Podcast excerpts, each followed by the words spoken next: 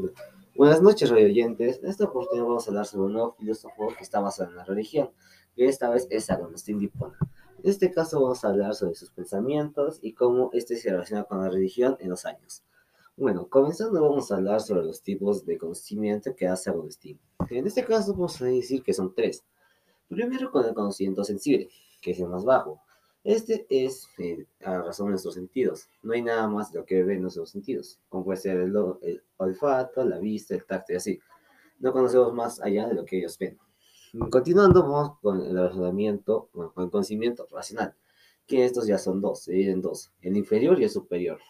Comenzando con el conocimiento racional inferior, es el, como las verdades absolutas, pero base de nuestros sentidos. No es completamente así universal, que siempre ha durado y no ha sido creado. Este se basa a través de nuestros sentidos, lo que tocamos y vemos.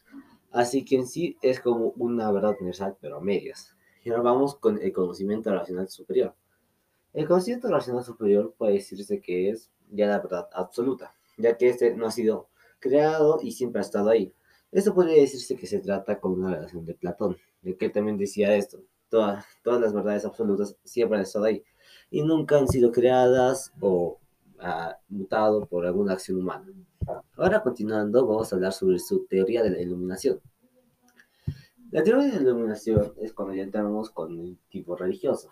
Aquí se dice que a través del conocimiento, como puede ser los tres tipos, hay, una, hay veces que nosotros no podemos ver más allá de eso y nos quedamos estancados, como puede ser un pensamiento, un problema o algo de la naturaleza o de nuestra vida que no podemos resolver sin ayuda de Dios.